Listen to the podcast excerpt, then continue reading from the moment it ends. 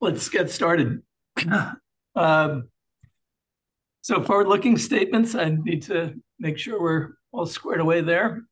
And today I want to talk about what feels like one of the more most unusual years we've had in a while, which is saying something given that we've had a pandemic, a war, uh, a great financial crisis, and the likes. And I started in the business 42 years ago. Uh, this month, actually. And uh, mm-hmm.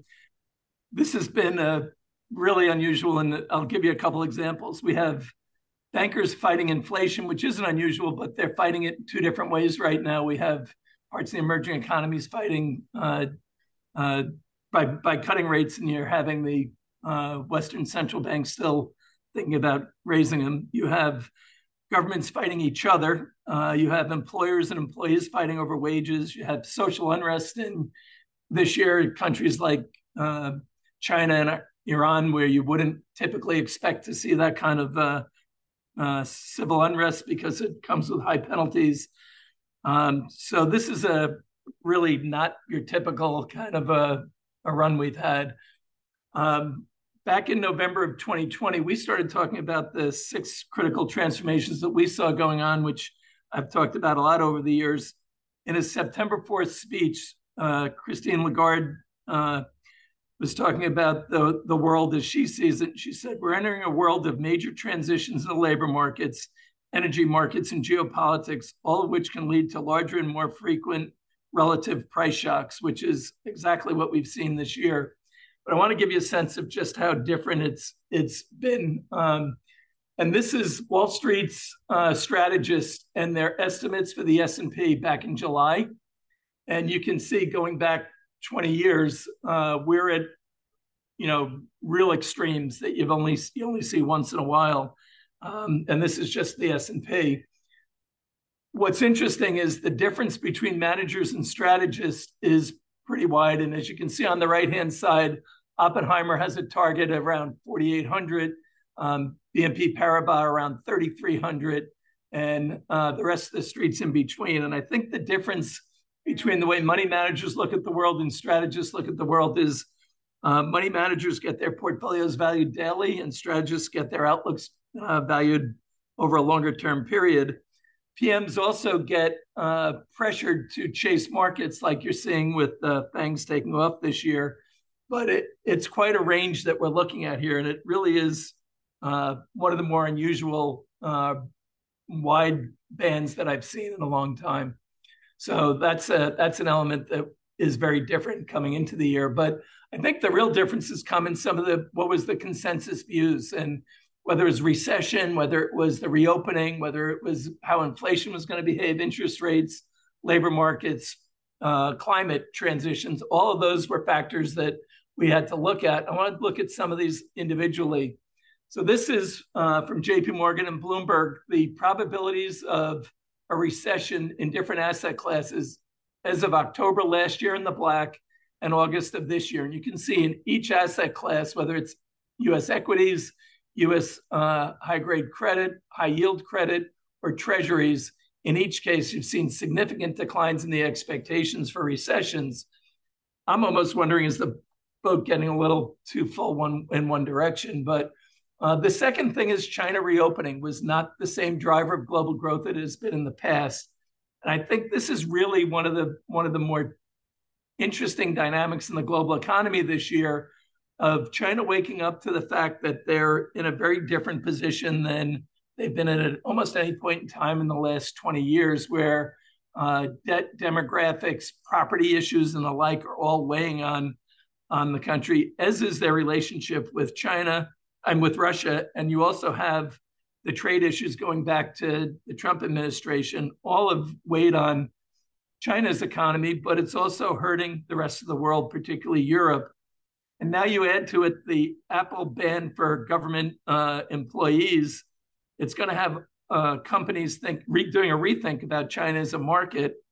And while many cannot afford not to be there, a $500 billion decline in Apple's market cap, cap last week is a powerful message to CEOs and boards about thinking about how they're going to play China going in uh, in the long run, and what does that mean in the near term? on the other side, one of the positives of the China slowdown is that uh, it is exporting deflation to the rest of the world. Um, so it's a negative for China, but a positive for uh, other countries. Inflation remains a big topic. We have uh, CPI coming out tomorrow. Back in June of 22, uh, as Mark's reminded, we've we started reporting on the briefing that we saw uh, signs of inflation starting to ease and the uh, is starting to let up. And we thought inflation was going to start to roll over. And as you can see, it did start to roll over then. Uh, but now we see inflation pressures uh, not easing as much and maybe even reaccelerating, particularly on the headline levels. Um, so that's something that we're keeping a close eye on. And it's one of the concerns that we have about how things will shake out as we move forward particularly as we're starting to see food and energy prices start to reverse and uh, start to start uh, are weighing on uh, a lot of the economy. So I think that's a, a big change. I think the other big change is what's happened with long-term and short-term interest rates, and I think this has been a big topic of discussion. They've both risen a lot. Short-term rates are up in the U.S. five percent last year, uh, but you can see that we've now had long-term rates move up uh, pretty considerably as well. And I think we're going to be uh, short of a major crisis hitting. I think the 10 year is going to be in a range plus or minus around where we are right now, maybe 25 to 40 basis points, even if the Fed starts cutting next year, because I think we would expect over any period of time, the 10 year should be an appropriate level above uh, where the where the uh, risk free rate is going to be. And uh, you have to factor in inflation. So that would suggest that we would be not dropping back down materially from this level going forward. I want to shift gears and go to the consumer because I think we're about to uh, see a shift, and the consumer has been a big driver. The, the upside surprise this year, they were more flush, but when asked about uh, when consumption will turn negative, you can see that uh, the shift is happening pretty soon. And I think there's a couple reasons for that that I want to touch on uh, right now. But we're a six, almost a 70% consumer driven economy in the US, and a change here is a material change for the global economy. That's why I want to touch on it. There's four sources affecting uh, consumer spending their incomes, excess savings, inflation, willingness to lend. I want to take a look at each of them because what we've seen over the last couple of years is actually the distortions that I've talked about on some of these previous calls. And when you look at uh, something like this chart of real disposable income, you saw the spikes up that we've had with government support over the last couple of years. And as that's faded, you started to see the uh, uh, real disposable income uh, pull back to more historic levels. And then it started to uh, pick up again as the economy reaccelerated, uh, as inflation was easing starting last June but now it looks like we're leveling off and even starting to trend down. So that's a something to keep an eye on. Not that the U.S. consumers in a terrible spot; they're not, but the trains, the changes on the margins start to add up and start to have an impact. So you also, at the same time, on real disposable incomes, have you know interest rates are starting to eat into household budgets, and they don't do it with uh, a fairness. They do it where the lower income households are uh, feeling the pain much more quickly. And you add to that, this is before the student loan freeze uh, ends, and what that's going to mean to certain segments of the student loan market and certain households. We had a big boost in excess savings as a result of the pandemic and the stimulus that's come out. But look at how that's reversed itself, and now we're moving still above, uh, you know, what has been a historic norm, but certainly coming down pretty fast. And as that excess savings starts to evaporate, people change their behaviors. And then you add to it that we were starting to see inflation uh, pick up again, seeing that at prices at the pump. And as I mentioned, we're worried about food inflation uh, coming back as well. But this actually does change the behaviors of consumers when you see uh, moves like this in the price of the pump. I think for every 10 cents of an increase in uh, the price at the pump in the US, it has the impact of about 13 billion on U.S. consumers, uh, both ways. So if it prices go up, you lose 13 billion of uh, in, of disposable income. If it drops, you gain 13 billion. And as you can see, we've had a pretty healthy move up uh, since the start of the year. So all this stuff is not to say that the consumer is drying up and everything's coming to an end. It's just to say there's a shift underfoot. And once that happens, you got to keep an eye on it to see how things are evolving there because the US consumer is such a big driver. We go to the last part of, of the shifts that affect consumer spending, it's their access to credit. And this is an area that you're starting to see um, on installment loans, see a change. But these are uh, levels that reflect their more restrictive economy. And when you have the banking problems that we had earlier this year in the US and in Switzerland, you start to see a change in behavior. And we're still worried about some of the regional banks. So that comes and plays through. So all I'm saying is not the consumers out of money or coming to an end, but the excesses that were built up over the last couple of years are starting to fade. And as we start to see these prices and these other changes start to come through, you can expect a different environment for the US consumer, which means has big impact for exporting nations and for domestic companies as well. So I think there's a lot of change going on. This has not been what we all anticipated coming into the year. Most people were not projecting uh, the China to reopen the way they did. They certainly were, I think people are surprised about um, the way inflation has come uh, back in, although there are worrying signs there. So I think we're moving into a very different period, and uh, we have some challenges for the world moving forward. Obviously, geopolitics is going to continue to play a big role, and uh, while it's widely believed by the military uh, experts in the U.S. and the West that uh, the war in Ukraine could end much more quickly if the West stepped up in support. I think one of the interesting things is Russia's done a pretty good job of playing the nuclear card to where we haven't really stepped up to give the level of support from the West that Ukraine needs to win right away. So we're prolonging prolonging the war there. And as uh, oil prices remain high and have pushed up with some of the uh, cuts from the Saudis, you're starting to see the war machine can go on longer for Russia because it does help uh, fund the war for them. I think US China relations are a very big part of the outlook going forward. And as I mentioned, I, I can't imagine there's CEOs and boardrooms that in strategically vital industries um, are not worried about uh, getting uh, Micron or Apple type treatment.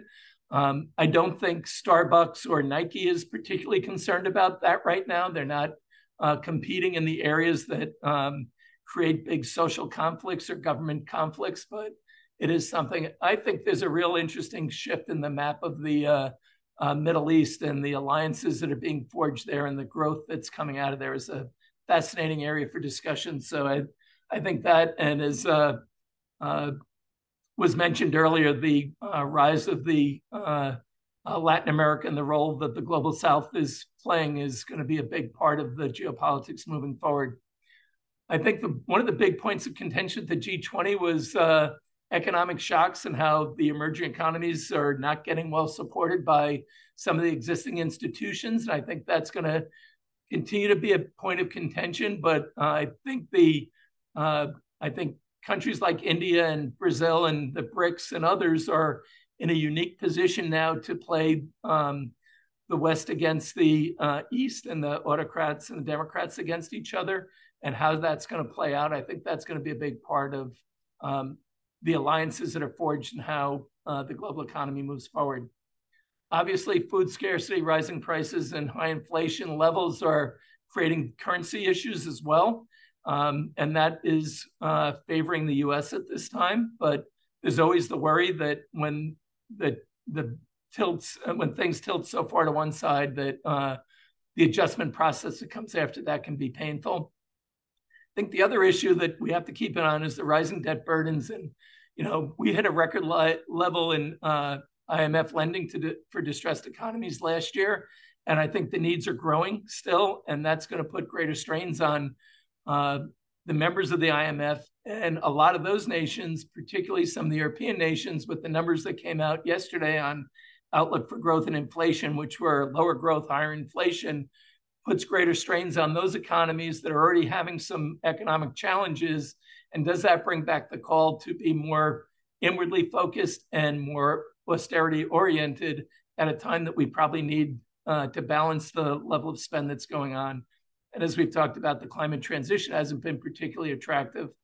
I thought there was some interesting numbers coming out on asset allocation today, and one of the big changes is the shift from uh, uh, allocations to emerging economies. And I'm not sure if this was a Bank of America survey or not, but I think the um, allocations to emerging markets went from 34% uh, over the last couple years down to nine, and the U.S. Uh, allocations to the U.S. are on the rise again. So it just speaks to uh, how unusual the environment we are in right now, and uh, what a different kind of world we're we're playing in today. So, Mark, I'm going to stop there and uh, open it up for discussions. You know, you're you're like Shakespeare in the Bible, as some people say. You you give enough for everything, but we can quote uh, so many aspects and so many sides. Um, I was listening I to Rubenstein. A lot of people offended with that comment, not me, but others. but thank you. Well, I find it, you know, just this is an interesting. Yeah, just I'm here in Germany, and geopolitics are definitely at the fore. And I was watching Rubenstein was talking about how, with the with the gathering of the of the BRICS plus group, uh, yet despite all that, I didn't. That's a that's a startling statistic. Yeah, uh, you just mentioned. Can you have the do you have the backup on that? You could share. I, I have to pull it. It was from our morning uh, meeting notes. I have to pull pull where I saw that. But I just so everybody knows, there are there's a whole team behind Stephen Burke, and they meet every morning, and they go you know classic roundtable. Uh, it's it's actually I, I enjoyed. I should join those again. All right, Adam and and then Dave, have at it. Good morning, Stephen. Great presentation. Thank you again. Um, one question: the savings rate, um, the American uh, family. How is that? Has that? I'm assuming that's been dropping, and is that savings rate? I'm sure that savings rate is impact impacting consumer, you know, it, what they buy. It's very skewed. That's my question. Um, it's very skewed around uh, the different wealth segments. Um, yeah. The U.S. overall has done a pretty good job of uh, deleveraging over the last uh, 15 years uh, since the Great Financial Crisis, but you know incomes have been hard. Other than the support that they got, um, the temporary support that they got from uh, the government over the last couple of years, and that's now that starts to fade. And I think it does change behaviors, and I think you're starting to see that. You're even seeing some of the wealthier consumers start to move down, uh, change their buying habits. I don't think the negatives that I talked about about the shifts in consumers are hitting right now, but I think they're going to hit. They're going to go along, and all of a sudden they're going to hit pretty quickly, because that's the way inflation usually works. It's like getting hit in the head with a shovel. You know, you're walking along, and all of a sudden, bang. I think that's the way it's going to feel for uh, some businesses and certainly for some households. And just as a Thank side you, note, Adam uh, has been doing a uh, uh, a write up on uh, newsletter on uh, Russian Russian politics and uh, really great work. So if you haven't, reach out to Adam and take a look at that. It's a great insight into what's going on in Russia these days, which is a hot topic. Thank David? you for that plug, Shakespeare. no problem. Shakespeare's um, the one who's offended, by the way, spinning in his grave right now. actually, my, my question was on the same topic, and, and thank you again. I was actually looking at the the Fed uh, you know, personal savings rate has been around you know two to three percent over the last 18 months, which is the lowest it's been since the 05 to 07 timeframe. Um, really, how do you wrap your head around a positive personal savings rate and then this significant decrease in excess savings that you see like how do you how should we think about those two figures looked at side by side? If if we're going very quickly through excess savings but as a whole have a positive savings rate how are those two things possible at the same time? Significant inequality is really it. You have very different uh, dynamics in households. And uh, so you could see wealth rising, incomes rising for the wealthiest, but the savings rates getting evaporated for the uh, middle class and uh, bottom part of the economy. So I think you have a very have and have nots world that um, for those who've been on for most of these, which I appreciate the the diehards who keep coming back. Um, we've talked about three inequalities: uh, country inequality, which you're starting to see play out more, and that's with the lending that we talked about with the IMF. Company inequality, which you're seeing play out in the markets every day, the the haves and have-nots there, and then you have income inequality, which is still a problem. And uh, I think that's how you get the divergences between the two numbers. Excess savings goes very quickly for the people who don't have much savings to begin with, and they got hit with big uh, checks coming through over the last couple of years. Um, but then you add to it, they also got the boost from uh, not having to make student loan payments and all that. And all of a sudden, you start to see the excess savings start to go. So, um, this is a really complicated area and can change a lot. But I think the inflation element of it is the the other impact of when inflation kicks in the way it had, you start to see excess savings get eaten up on buying the same things every day that you were buying before. So I think it's that combination. Thank you're welcome. So Chip, Chip So. Hey, it's Steven. Uh, just a quick question. I know, I know there's been a uptick in IPO activity this this past week. Um, and there's hopes that, you know, the Fed will will keep rates uh, in the in the coming weeks. Um, I'm just curious to to hear your thoughts on on how some of these IPOs will play out and the pipeline for IPOs going forward. Thanks. Yeah, there's probably anyone on the call more capable of answering that question than I. But the one thing on the IPO is thank you, SoftBank. Um, they are they're stimulating some of this uh, for the rest of the world. Mm-hmm. Um, uh, I think that's an element of it. I think there's going to be uh, a need to figure out how to um, shift some of the existing portfolios that are out there today uh, and move them off of uh, from private to public if they can be done. So I think you'll see a, an increase in activity there because I, I think rates are going to change, are changing the the playing field for everybody. And uh, I think the move up in rates has people thinking about their end games faster than they had to before, and that's going to be problematic for several companies. So, so Jeff, to your point, how many people here know of a company that is in a pre-IPO um, let's say track. Like I, I know I know three right now. Sure. How many do you know, Jeff? Well, we have one of our portfolio companies coming out this week, actually, um, and have another four, I'd say, in the pipe. Okay. Anyone else? Dave, how, how many do you have?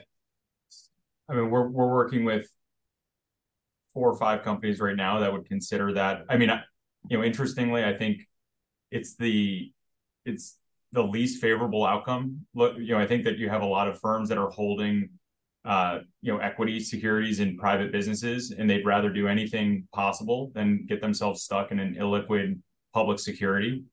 But you know, just given the markets, it, it's becoming you know the kind of the, the path of least resistance, and so I think people are just saying, okay, maybe we actually have to go this way. Fair enough. I would just add, Mark, I think if if people really thought rates were going to come down a lot soon, you'd have less IPO activity. But I don't think they think that. I think the market's getting used to higher for longer. And I think that is pushing people out because they have to think about um, if you're going to the IPO market these days, you really need to come with earnings or uh, certainly real revenues. Um, and this is going to be a different IPO market than I yeah, think yeah, yeah while too. Fair, true. Anyone, anyone else know, know of pre-IPO companies? Nobody. Jack Wyatt, weren't you uh, involved with a with an IPO?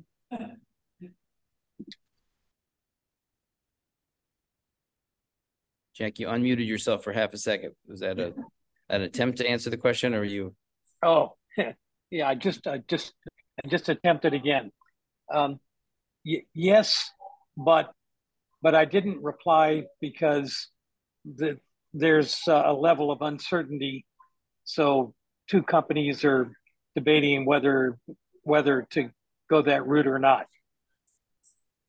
Okay, I'll I'll, I'll, I'll leave you off the hook. No. All right, I'll shift off this and Jim had his hand up. Thanks, Mark. Uh, Stephen, thanks as always. Uh, great to see you here. Um, you know, one of the the underlying factors, the unsung factors, I think, uh, both on a, a consumer level and on a corporate level, is insurance. Um, and it's kind of well known right now that there's a a rapidly hardening insurance market. Um, do you guys look at that uh, as an impact on you know a- any of the elements that you uh, that you pre- presented on? Well, we're looking at insurance more from uh, climate and what that's cha- how that's changing affordability and and all that. So it is a real issue, and um, so we we look at it really from a climate perspective as much, um, and then what it means for households. So uh, I think there, I think the rising insurance costs are another factor that's going to cut into discretionary income. Um, and you're seeing it virtually everywhere. You know, the renewal rates are coming in pretty high for people. And if if you had an accident in the last year or so, um, as I did, uh, the insurance uh, resets are not very friendly. So I, I think there is uh, going to be more inflation and less coverage uh, offered, higher pricing for insurance and less coverage, and that's going to be a problem. Yeah, So I think the uh, industry in transition. the uh, the just the climate disasters just domestically recently will will point to uh, a shifting insurance market. Yep. Yeah. Thanks. Welcome. Any other comments, questions? Tough questions for Stephen Berg? Put him on the spot. What Well, should we be asking you, Stephen? There's an, uh, I don't know, but there's an interesting topic that I did see a number today that was pretty surprising in that um, I think China has an excess inventory of autos that is approaching 20 to 25 million cars. Yep. And uh, That I amazing. that's, I think that could be a real problem for Japan and Germany and maybe the U.S. automakers as well. Um, so I Now, think are they, there's are they, are they exporting those? Are they trying to lo- offload them? Well, I think that's the. I think when you can't move them in your own com- country, I think that's the next option. So we got two, two twenty-five percenters. We got a twenty-five percent unemployment rate for youth and twenty-five million, not centers, twenty-five million cars. I think Okay. that's the number. I'll check on that, but it's a it's a number that was pretty startling to me. That um, and and the article that I just glanced at it this morning. I uh, I stayed up too late to watch a New York football team last night, and then I couldn't get to sleep after that because of 9-11, actually. So Oh, yeah. don't don't know how the two related, but um, so I, I don't really remember which article I saw that in. So I'll have to look for that one and get it to you. Fair- Fair enough. Paul? Yep. Hey, Stephen. Uh, Okay, well, one quick question. You mentioned the student loan repayment. Have, has your team? and That's your you favorite looked at- subject, Paul. Yeah. Well, have, you guys looked at the SAVE program, which the Biden administration has kind of proposed through the Department of Education? It's almost like a modification or a, uh, in, in, in, you know, a modified income repayment program. And also, I guess the second thing is they've uh, they've told the servicers that they are not to report any delinquencies for 12 months. Hmm. Uh, so that you all, even though if you don't make a payment and you don't have the save program, you will not have your FICO reported. And I think there's going to be a way that uh, lenders will actually see that you're delinquent, but uh, that but you're not, but it's not going to affect your FICO. So I just wanted to see if have you guys looked at that and kind of maybe throwing that into your numbers of how much repayments going to start. We we haven't. We're we're not factoring in student loans in a material way for the change in the in the short term. Um, and it the uh, twelve month window would seem to coincide with an election cycle. So I'm not sure that there's any politics involved in that, um, but there could be. So I would expect that this is going to be this is part of the fight between uh, the Biden administration and the Republican Party is to um, how do you how do you play this one because it's been a, it's been all politics around this uh, now, and you could argue the student loan forgiveness is a right thing because of so many people are, you know, were put out in a, in a bad spot. But a lot of the student loans that are coming back are people went to graduate school and stuff. So it's not exactly like we're, you know, you're, you're taking money out of the poor, although they might be poor after going to graduate school and then if they got laid off. But I think the issue is really, uh, it's a political one more than anything else right now. And until they get the real rules of the road, it's hard to project what it's going to be. And I think the Biden administration is going to continue to do whatever they can to delay the uh, actions coming through that the that voters would feel any pain for student loans because it would go. Yeah, I mean, I think campaign. there's an income based. There's there's always been an income based repayment program, but I think it's been hard to qualify. So, you know, I think that'll go through. It's just a matter of you know how much easier is it to qualify but it, i guess it's always been there for at least the last 10 years yeah, yeah i think this i think this area is is um is going to be continue to be very political for the next period of time that's really what this is about right now mm-hmm. and we've we've given we've given so much uh, that we've given trillions of dollars to people and they needed it so i'm not saying it was a, always a bad thing to do but we've given a lot out and you know, we can't keep that going. We just don't have the deficit's doubled, right? So you're two trillion dollars deficit now. That's a it's a big nut. So I think that we're going to have to get our act together sooner or later. Thanks. You're welcome.